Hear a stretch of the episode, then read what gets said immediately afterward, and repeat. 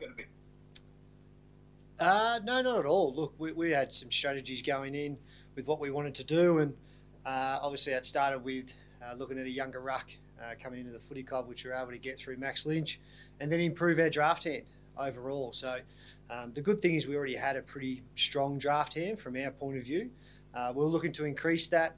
Now that could be through picks, it could have been through potential players, um, but in the end, there's still that ability to do that over the next month or so. Uh, but in the end, we're pretty comfortable with where we sit with bringing in Max um, and also still having that, that strong draft hand.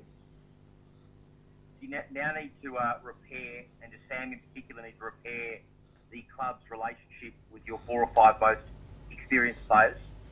Yeah, not at all. I think the, the best thing about, uh, especially the last couple of weeks, is we've been very open. Um, Sam's been very open with the with the playing group. Um, as a club, we've been very open with managers, other clubs, and, the players um, who have been involved. Um, and I think actually it might have even strengthened our group that we are open and honest with those players.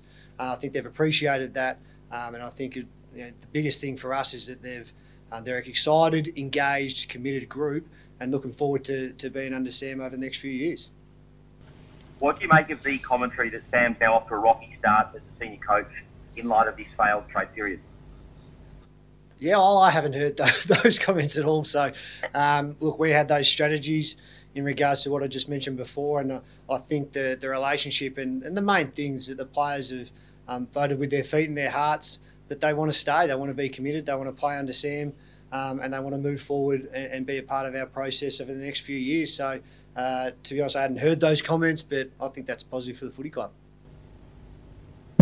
You said that Mark, the senior players. Oh, sorry, um, um, you said that the senior players were well aware that this was the strategy the club might take. Jason McCartney said last night that Luke Breust essentially probably didn't come because he wasn't able to get his head around the move in such a short space of time.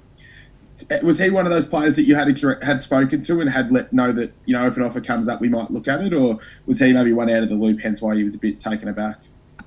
No, it's not. It's probably not how that works in regards to talking to individuals. We were just open with our playing group that if there was anything significant that come past, um, especially normally with the other clubs approaching management groups and players first, um, that we're open to the conversation to see where it lies from there. But um, in the end, uh, in, in, Luke's case, uh, it's fantastic for us that he's actually decided to stay and not explore that any further. Um, but in the end, those open conversations were more with the playing group. We'll explore different ways to in, increase our draft hand. Now, again, that could have been through just just picks and swapping futures and swapping our current picks here and there. Um, but that's how that's how we saw it overall. Was there anyone? So was, Sorry. was there anyone that was was off limits? Anyone that you guys wouldn't have entertained a deal for? Was it you know see what comes across the desk before making any before ruling anyone out?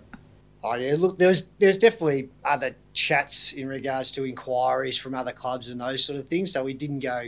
Um, look, there were some that was one minute chats. There were some that might have been over a day or two, but in the end, um, we are open to the conversations in revolving in, in involving players from our footy club, um, but also just the draft picks in general as well. You've got to be open in that period um, to see if it strengthens overall. The uh, Giants indicated last night, Jason McCartney, that it, it, sort of sounded like the subtext was that Hawthorn was prepared to pay a fairly substantial portion of Breust or Wingard's deal. Is that a fair summation? Yeah, I'm not going to go into specifics in regards to um, what might have been spoken about in specific deals, but in the end, um, that's a constant conversation that might happen throughout if, um, you know, obviously Luke was approached by GWS and the management group from there, um, and then discussions if Luke wanted to explore from that end, that they proceed over that. But in the end, he didn't want to leave, which is great for our footy club, so that they get shut down over there. So I can't go into specifics about um, actual in-depth conversation because it really didn't get to that extent. Isn't the major problem though for the club is that you didn't achieve what you wanted to achieve, which which is to improve your draft hand, and you weren't able to do that. Yeah, we, well, we've still got a pretty strong hand. That's the way we see it. Uh, we've had eight picks over the last 10 years in our top 30, and now we've got three in one year. Yeah.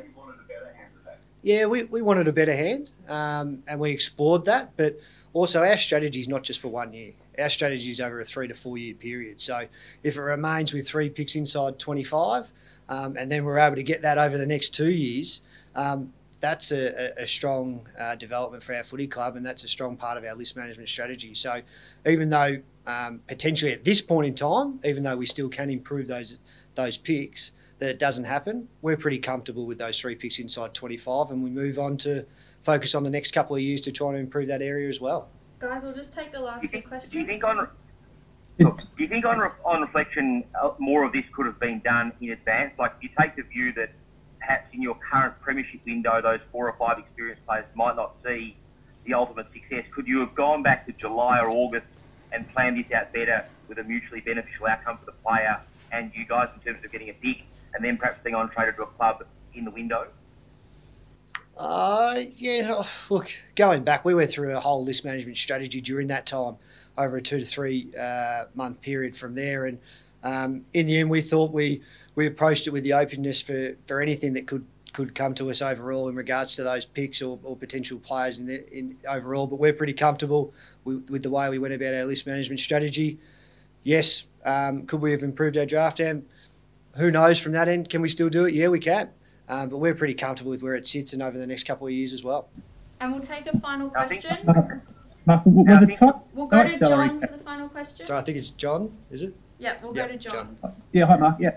Hey John. Um, well, the, the tight salary caps and sort of deferred payments um, that we're seeing sort of in uh, contracts in other clubs was that did perhaps underestimate how tight things were out there, or, or did you realise it was going to be pretty tough considering the pandemic induced sort of issues that have come on board? Yeah, I think that combined with the list spots and how tight they were, um, I think probably outlined the limited movement compared to previous years amongst clubs. But but in the end, you can have a strategy going forward, um, and you're not going to sit back. You, have got to be open. You don't know what opportunities are going to arise for you. You've got to be open um, and not just uh, go, look, we're not going to go with those strategies just because there's certain circumstances that might not suit. We're going to be open. We're going to be aggressive with our strategy, and that won't just be for this year. It'll be over the next couple of years, and we're quite happy with that. And having regard to that strategy, how far off do you think you guys are? How far off from? A premiership you think you are. I think Chris Pelchen was uh, quoted in John Kerrick's article saying it might be up to eight years away. I know Jeff Kennett's been more bullish in some of his interviews this year. Yeah, well, hope, hopefully sooner rather than later. But our list management strategy will go for, look, over the next three or four years are, are pretty big for us. Um, we're going to have no ceiling towards what we can achieve. Um, hopefully sooner rather than later, Tom. And we'll just take one last question from Beck. Did you have a question? Um, yeah, can I just ask, what's the, the length of um, Max Lynch's contract and, and what are you expecting him to be able to bring to the club? Yeah, Max Max will be here for the next uh, two years, so that'll be his contract over two years. Uh, it was just really good to get in a, a, younger ruck at 23 years of age to combine with our list management strategy um, with what we want to do over the next few years. Um, he can cover the ground really well. Obviously, he's been sitting behind Brodie Grundy, so we reckon he's developed quite nicely over the last 18 months. And um, to obviously uh, fight out with Ned. Um, Benny McEvoy was still got going around, obviously, in that ruck space. So uh, Max's ability to cover the ground for a big man is very impressive. Um, but he's also very durable. I don't think he's missed any games at all in the last five years. He's always available. But that development of what he's shown over the last 18 months has been um, uh, really important, and we think he can add a lot to our football club going forward. Great. Thanks very much, guys.